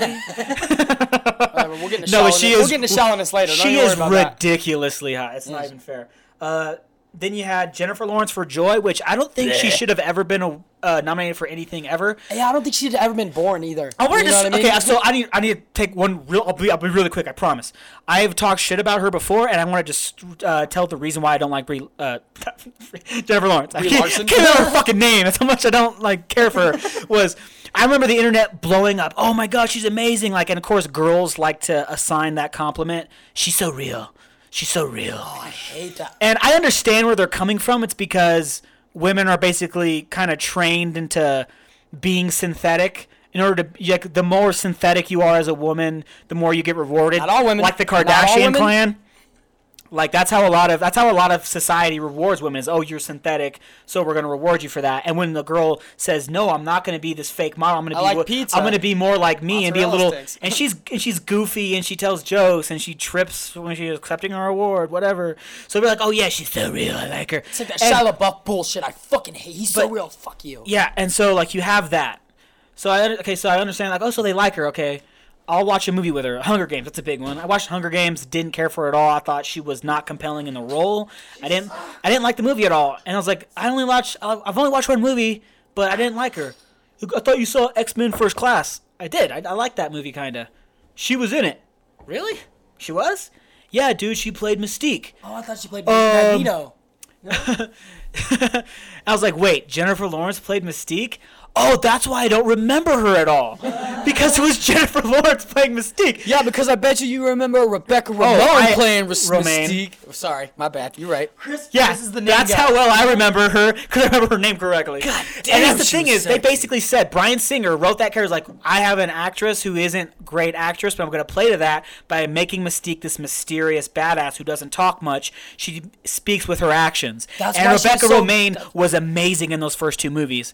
And when you had, well, as soon as you had a different writer in X Men Three, she sucked. Mm-hmm. Plain and simple. And it was that typical douchebag guy where, oh, she got her, her feelings hurt, so she betrayed all the other X Men.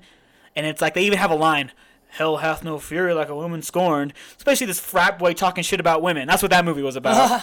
Anyways, then they decided let's reboot it. Let's put Jennifer Lawrence as Mystique, and she was so bad. I understand he was trying to do like an origin story of here's the reason that she doesn't trust people. Here's the reason she had a bad upbringing, all this stuff. But you never believe that Jennifer Lawrence was a badass. But my so biggest blue. problem, my biggest problem is she refuses to wear the blue makeup she fought and fought, and the more she got became now she's a huge star, and she's basically been refusing in the last movie Days of Future Past. She fought it and fought it to not be blue. I understand if you don't want to be naked, but that wasn't just that wasn't just that. It was I don't want to be blue. Period. I want to wear regular clothes and be blonde, which what? Her whole story arc, the character arc in the first movie, X Men First Class, was I'm ashamed of myself being a mutant. I'm ashamed of the way I look, this blue person with red hair. I think it's disgusting. I want to be like them. And Magneto says, You shouldn't be ashamed of who you are. You are beautiful the way you are. You should be proud that you're a mutant. You are what you are, and you need to flaunt it because you are gorgeous and you're an amazing living thing. And that's why And she's she learns that in that movie, And and, she's she becomes with Magneto, and right? she Because turns blue, and that's like that's her character arc is I accept myself now. And then in the subsequent movies, she's never blue again. she's, Harley blue for Quinn. like she's she's, she's Harley. Quinn for the Joker. It's like, no, I mean, It's nothing like that. That was a really bad comparison. Uh, too. Oh, I was thinking like the, the- I was thinking the obsession, the obsession, like with It Harley wasn't really an obsession. this. with She- Joker. It, it wasn't an obsession. It was she started to kind of fall in love with him, and she but it was out of respect. It wasn't of I'm obsessed with Magneto. She respected him, and they became partners in their thing of like I respect you. Well, I respect you too because of your abilities and your intelligence. I respect you because of your leadership skills. Then they started working together as a team. Very different. But uh, that's the Joker and the uh, Joker and Harley. That's just an abusive relationship of two crazy people. Anyways, she's fi- and then in the newest movie, like so, two mo- like so. So in this next movie, she fought at Days of Future Past. She fought to not be fucking blue, and in this newer movie that's about to come out, Apocalypse, she just refused to be blue. And since she's such a huge star, they had to adhere to that. And be like, okay, you can be fucking blonde, whatever. Fuck that, dude. I would have put her in a fucking And green that's suit. my biggest problem. Is you're destroying the character you're trying to be. Like, why would you even That's destroying the, role? character arc, and that's like the whole thing of the character. Even in the comics, was always blue. Even though she was a shapeshifter, she didn't feel she had to look like everyone else. And in the original movies, in the in X Men Two, that came out in 2003. Okay, this is over a decade ago. This movie came out. In that movie, Nightcrawler comes up to her. He's like, "They, I hear you can imitate anyone. Yeah, even their voice." And she goes, in his voice, even their voice. and he goes, "Then why not be like that all the time? You know, be like them." And then she looks at him and goes, "Because we shouldn't have to." That's who that character is, and Jennifer Lawrence basically shit all over that by refusing to just have blue makeup on your face. That's all She you need. even Jennifer see it. It Lawrence. because the And that's all. I'm asking. That's all I'm ma- No, yeah, but I'm not. I, I have to wear your regular fucking clothes, but have blue makeup on your face at the very least. Have your stupid, ugly blonde hair if you want, but give me the blue face, okay? Be proud that you're a fucking mutant. You're ruining the character. So fuck her. She should have been nominated for Joy. Next nominee. Charlotte Rampling? Whatever. I don't know who you are. And he's pissed. Saoirse Ronan. We're already talking about why she shouldn't deserve to win. Let's get to the winner. Brie Larson, our homegirl from Sacramento. No way, Brie Larson's from Sacramento. Yeah, she's from SAC, dude. What? And she was, like I said before, I didn't think it was best movie, but it was a very Right. lead actor driven storyline, and she fucking crushed it. She was fantastic. Like she was better in that movie than I, I'm gonna say she was better in Room than Leo was in Revenant. I'm gonna say it. I'm gonna say it. I'm not probably gonna get flagged. Dude, she's our class. Fight me, fight me, internet. She's our graduation class. I wonder if anybody we know knows her. She's I, d- I, bet, I bet there's people saying, "I totally know her," but they don't. Well, the girl from the girl from A Knight's Tale was born here in Reno. She's famous. Another girl from Hunger Games. She was also born in Reno. But uh, yeah, that's Brie Larson is. She was pretty- fantastic. Uh, have, have have you seen the movie? I fucked up. I Neither of meant you to- saw that it. was the one movie I wanted to watch. What was it called again? this Cast, Room. but I Nope, didn't. get didn't it. see. it. I remember you talking about it. I remember- you talking I about brought it. up Room, and you thought I was talking about The Room, which is one of the hor- most horrible movies ever made. Yeah, definitely is. But uh, uh, Room, it was it was really fantastic. Like I said, the kid wasn't even annoying at all. Surprising. But that is that was one of those true story things where it's tugging at the Academy's heartstrings and all that stuff. Yeah. But she does it so fucking well. She's so emotional, and yet you can see her in her face, constantly trying to find her own strength. She's trying to be strong for her son. She's like, "This is what he needs. I need.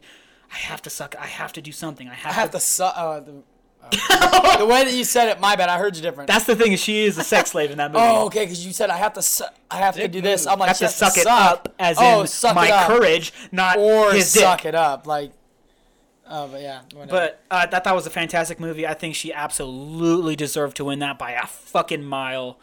It was. There's no question. She's the only fucking nomination on there that has any fucking credibility. Yeah, I mean, like, well, Cate Blanchett But deserves I also credibility don't for wanna everything she's talk ever shit done. on no Kate, empathy, exactly. just credibility Yeah. is what she has. Dude. I, I already know. She's fucking around with that credibility. She's Okay, she's so like we- us. She's a fan of the podcast. So this sucks. Like you guys haven't seen that movie, so we have to move on to best Yeah, we have to actor. move on. I'm Um, sorry, the, and it's the drum But roll, let's just go on. Everything Everybody you've already waiting knows. for. The internet already knows. The internet It is already- around. Leo decaps. Leo DeCaps, dude. Leo. L fucking DC. Yo, yo, over my boy Leo. My boy LD, like fucking, you know, what I They mean? keep Dizzy. El Dizzy. El Dizzy caps. El Dizzy Capitan. El How long do you think we could go on? To? Oh, dude, the rest of the podcast. I can fuck around the oh, rest Oh, of shit. the podcast. So Nardo finally, Leo. Okay, so- Finally, Finally. Leo, Leo de Rio. So obviously, Leonardo won for his incredible role in Titanic. Uh, horrible fucking. I hate that.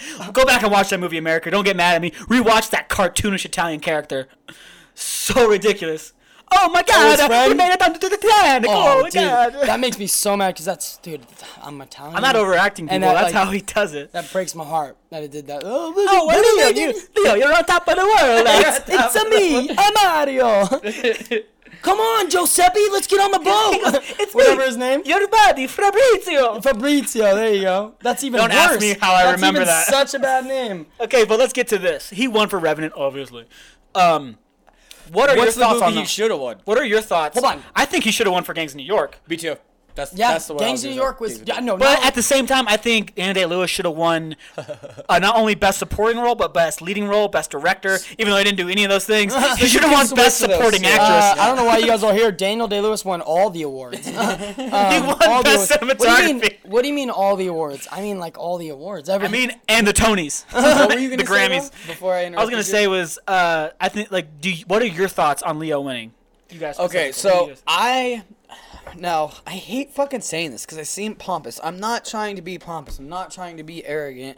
I It's just an accident. Reiterating it because it is part of who I am. So because of the whole film stuff, and I understand what it takes to movie like. To, I understand what it takes to make a movie like The Revenant. That's why I am completely on board for Leo winning because the stuff that he had to put himself through is absolutely grueling.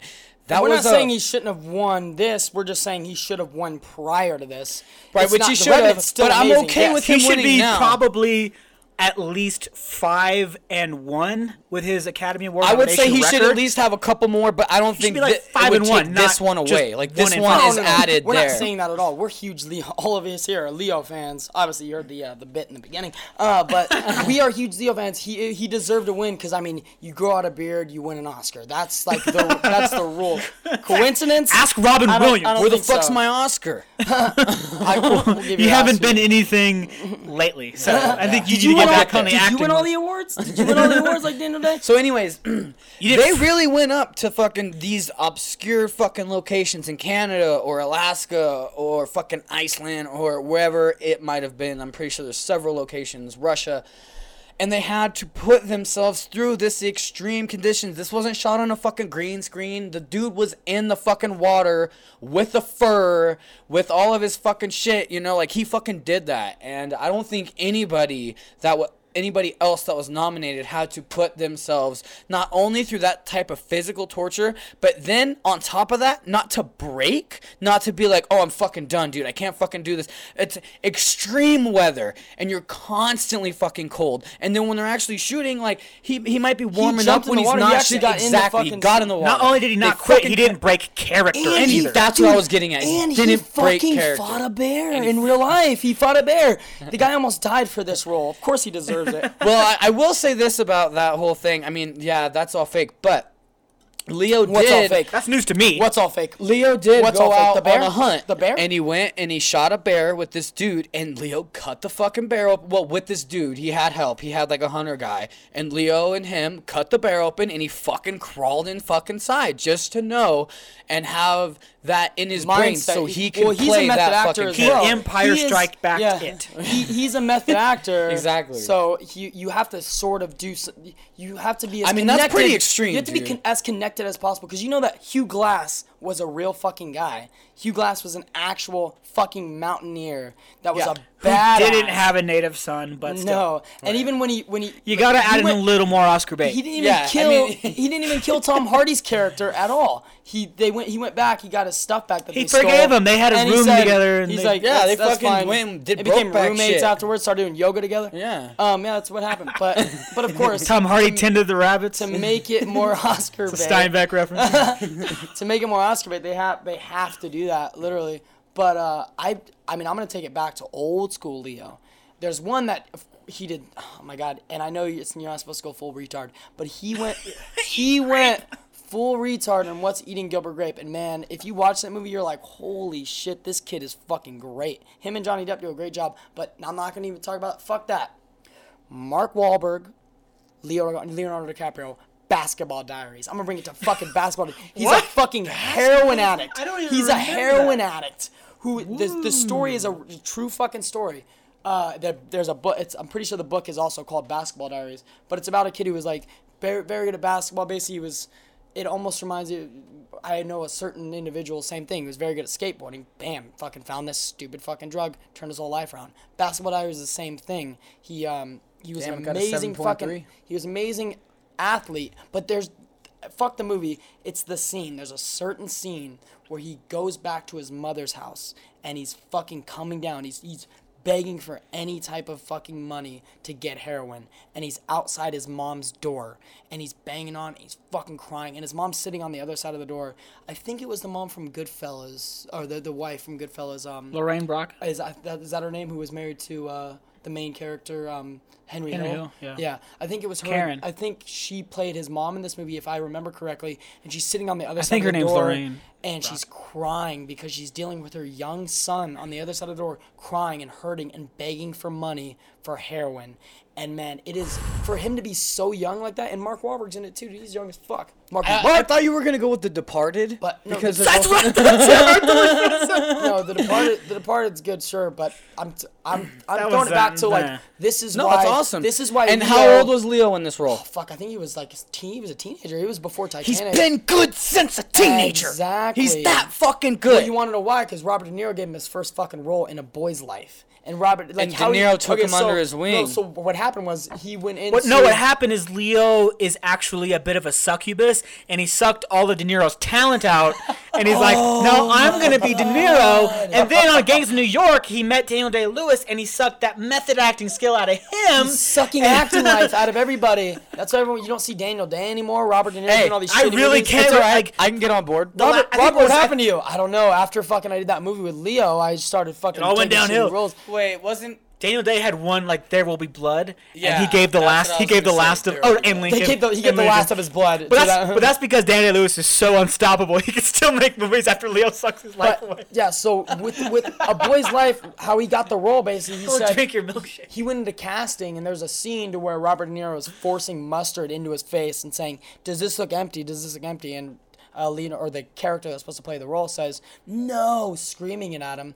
And a bunch of other- people went and did the uh, did the casting call, and then Leo came in. And when Robert De Niro asked him that, you know, when the scene came up, Leo walked right up to Robert De Niro's face and screamed as loud as he could, "No!" in his face, and everyone's smiling. Robert De Niro's sitting there, looking at him. He goes, "That was good. That was just take it down a notch. Just Take it down a notch." Take it down a notch."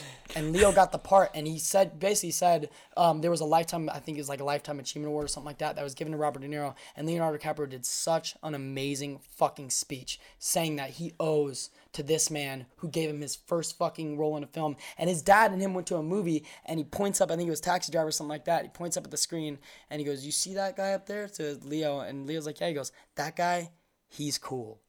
He's cool. Talking about Robert De Niro, and then Robert De Niro basically gave him. I mean, the whole method acting thing. That's Robert. Robert De Niro does that as well. So Leo owes a lot to him and Scorsese. You know, but people don't necessarily know that about uh, De Niro giving him his first role. It's fucking amazing. But yeah, he should have won for these past roles. That you know, dude, it's fucking. The only one that sucked was uh, there was one called like. Uh, the beach or beach or something like that to where Oh, I know what you're talking yeah, about. it's like the beach or Yeah, something fucking stupid. Or the dumbass fucking what was the dumbass one that he did? The Shakespeare Romeo and um, Juliet. Romeo and Juliet. Let's talk about uh, our favorite moments of the actual Oscars. Okay? my favorite moment was Louis C.K. that was so good. And so, if you didn't watch the Oscars, then you probably are very informed right now. And you're like, huh, Oscars through these guys' perspective isn't too fucking bad. And you're probably gonna be all right. Because whenever you want to know about the Oscars or award shows, you come to Alcoholic Cast. Obviously. yeah. Or if you fucking hate them, you're gonna be skipping about an hour and a half. Yeah, and that was my next thing. point. Ooh, We're almost done. Could definitely go the other way.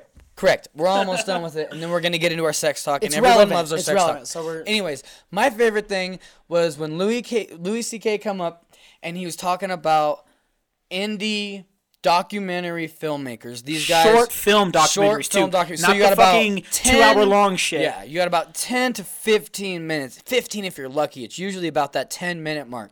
And that's your short documentary. So you have to somehow, in a documentary form, convince me and be that compelling that I'm to be like, oh, and I'm to like, it's one thing to just watch it, it's another thing to enjoy a 10 minute short. It's one thing to watch a 10 minute short, it's one thing to enjoy it. So he comes out and he's like, if you're fucking doing 10 minute documentary shorts. You are not in it for the money. You're in it for the love of the fucking His- game. yeah, and his I got whole point fucking was- hats off to you guys. Like, I might be a stand up comedian. I've been grinding all these fucking years, but you're essentially like me, but you're doing it in film. Like you have the lowest budget there could possibly be. You're losing money on your thing.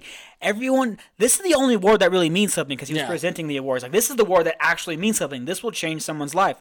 Everyone else there, you're you came here millionaires. You're leaving millionaires, whether you win or not. These people are fucking broke as shit. like he was shitting on them a little bit by saying how poor they are. He's like, but if they get this award, their life changes forever. Oh, that's and so that's cool why that this said was that so before he gave out the that's why this is my award. This award is my favorite to give out. And then he's like, All right, and he made to- it funny, and he did it total fucking Dude, classic dude, Louis dude, C.K. style, man. What? Do what? I don't The got quote. nothing. The quote. The quote. What quote? I don't know what you're How he, talking about. oh my god, the joke. I don't know the joke. I The didn't know joke is he goes, joke- okay, so he's like, all right, all right, now who's here's the best. Uh, Oh. all right, I'm gonna. All right, he's present. He's opening the envelope. All right, the and uh, Ward goes for the best uh, documentary short film goes to Mad, Mad Max. What? That was so fucking good. Because I'm so remember, this is that up. I after Mad Max already won seven awards. Yeah. Oh, yeah, because Mad Max good. was bang, dude. There was like a solid like twenty minutes. They minutes. book a where it was Mormon like, the fucking Mad Oscars, Max, dude. Mad Max, They Mad book a Max, Mormon the Mad Oscars. Max, and so then Louis comes on and he's like, and the winner is Mad Max. Ah. No, but Um, seriously, the winner is. And you know what's fucked up is that was my favorite moment, and I can't even remember the name of the short. It's a. Me either. Fucked up. So let's move on. yeah, what, uh, doesn't It was matter. about. What's yours? It was about uh, the, the Indian documentary. Oh, like you're the Indian right. woman Yeah. that was attacked and survived. She was she survived was an a honor killing. She survived an honor killing, dude. That's Oh. insane. That's But crazy. what? Check that out. Uh, don't know why look Chris that up. Anyways, because that's so gang. Can you imagine being that fucking gangster? Like that's the Terence definition. uh, Terence Crawford got shot in the head, and now he is 28 0 with 20 knockouts and one of the best fighters in the world. Okay, I mean, that, that's, that's gangster. Uh, anyways, um, so my favorite moment of the Oscars came midway point.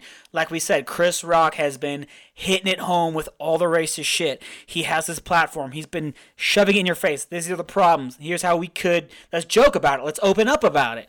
And then in the middle of all this shit, he brings up how his girls are in the Girl Scouts and they always lose to the fucking white girls who sell cookies because they're nice little white girls. So I want you to reach into your millionaire fucking pockets and buy some fucking Girl Scout cookies. And he has like a whole troop of like 30 Girl Scouts. No Literally way. We're all peeking. We need to bring down. That's why those pictures, all those pictures of them eating cookies and then being super stoked. Leo's Leo's all about it. Not only that, they didn't just buy the cookies. They fucking gave money for those. I guarantee they were like, no, take Oh, this. there was probably a couple bills. That's what I'm saying, sure. dude. They fucking hooked it up. I'm There's sure- no way Leo is gonna not just pay. How much? Ten dollars? Uh, nah, I'll do nine. Especially Nine after he got it, especially after the I'll awards when you he's holding his. Uh, You got any change? You got No, change for like hundred? nine hundred. Dude, it's- I no, guarantee dude. you, they were what I getting mean, hundreds exactly. from He almost Here's every. the thing, though, especially after Leo won that Oscar and he's all coked up now, he's gonna be like, "Where are those Girl Scouts? Chris, Chris, I'll come here. Here's a stack. I don't even need cookies, homeboy. I love you. I love you, brother. Yeah. you know what's funny is they didn't have Boy Scouts come on because Spotlight won the best picture, and they didn't want to fucking bring those. They don't want those going around. That was The- my favorite The moment. director's gonna be like, "Ooh, I'll take some some Boy Scout cookies over here." But the reason that was my favorite moment is because he, that is the most like dick wavingest fucking act you could have done at that night. That is the most Lyndon B. Johnson thing you could have done of, oh no, there's no way you're gonna stop me. Now with this racially charged event.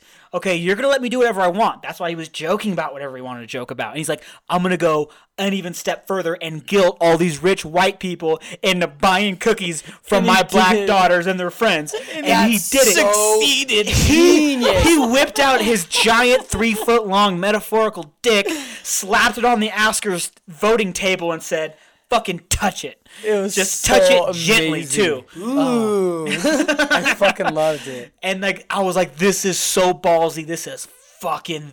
This is the man move, dude. That is Yeah. Yeah. Like you can call Especially him. because I don't really. Li- I, he, his old stand up's okay. It's not really just my. St- I, I just don't really like it. It's not fucking uh, Dave Chappelle stand up to me, which is just like phenomenal, one of the best in the world. But still, to pull some shit like that, his monologue as well, very fucking good. Though I, I don't really like his stand ups, he did a fucking phenomenal job. And just some sometimes I Eh, he's racist. He's No, I'm racist. I'm, ra- I'm racist. Actually. Yeah, I'm racist. Okay, but yeah, that was mine. That was my favorite moment. Nice. Um, I didn't watch the Oscars. Oh, but- he's fucking. I guess we're moving on. but I but I ate some Girl Scout cookies once, so that's uh, that's all that matters. So let's, Did it? no. Here's what's so funny is like that was so effective. What Chris Rock did was so effective with the Girl Scout cookie thing that a white lady walked into this house about an hour ago with Girl Scout cookies, didn't you? didn't you? and she didn't even watch the over Oscars. okay. Uh, dude, we've been talking about the Oscars Dude, for we're- a good two and a half Oscar talk right now is like an hour and forty minutes. whatever. Fuck. Dude, Make that's this, we'll make this a bonus episode. that's a that's Okay. that's this, a. this will be this will be a bonus episode. Are we gonna do a bonus? What are we fucking crack.com professionals? and Maybe shit? maybe so. I wish. Anyways, uh, I think we we kind of did say everything. We, we we talked about how much we love Leo, how great he is, and how everyone else can kind of suck it. Brie was great. We also talked about how Jennifer Lawrence is a piece of shit and she shouldn't be awarded Fuck anymore. Jennifer Lawrence. Dude. I mean, I could go off more on the Hateful Eight, but I'll save it for another day. I don't know. Maybe I, I kind of want to sit here and listen to you talk about that. Let's do a ten-hour podcast on the hateful. Let's do as long as the movie, ten hours, and uh, we'll we'll do a hateful in one podcast. location. Yep. Yeah. All right, yeah, let's end this fucking shit. All right, if you listen to this, you guys are awesome. If you have any Oscar talk, let's do plugs. If you guys have any Oscar talk or anything like that, you guys want to Correct speak us to on us, anything. it's uh, the alcoholic yeah, if at you- gmail.com. If no you hyphen. disagree with my views on Jennifer Lawrence and how she fucked up Mystique by ruining her character arc, please email us. Like, where you have something to say, write it down, and like email it, and then go home and you kill yourself. that was because I'm fucking right. There's no way I'm wrong about that. She ruined. Like you are you're, right. You're ta- you. you took away what the character was. You're saying no, it's okay to look like this as a mutant, and then you're gonna not look like a mutant. We really do need to get some video cameras in here because uh, like, we are so Eventually. animated. it's so fucking It's, funny. it's all it's all about the animation. all right, this is the alcoholic cast. Fuck you Joy. are our Our alkies, Alkies. And we love you. Um, yes, then uh, you can find me on Instagram at the last bibliophile as well as uh, Facebook at Stevie August Borghese Go ahead. Do you want to plug uh, yourself? Oh, you got an outro song? I'm outside of your house because I'm waiting for you, homeboy. At, yeah, you can find Adney outside your house in your bushes like Michael Myers. And uh, like he's like Chris said, we are your Alkies, and this is the outro song.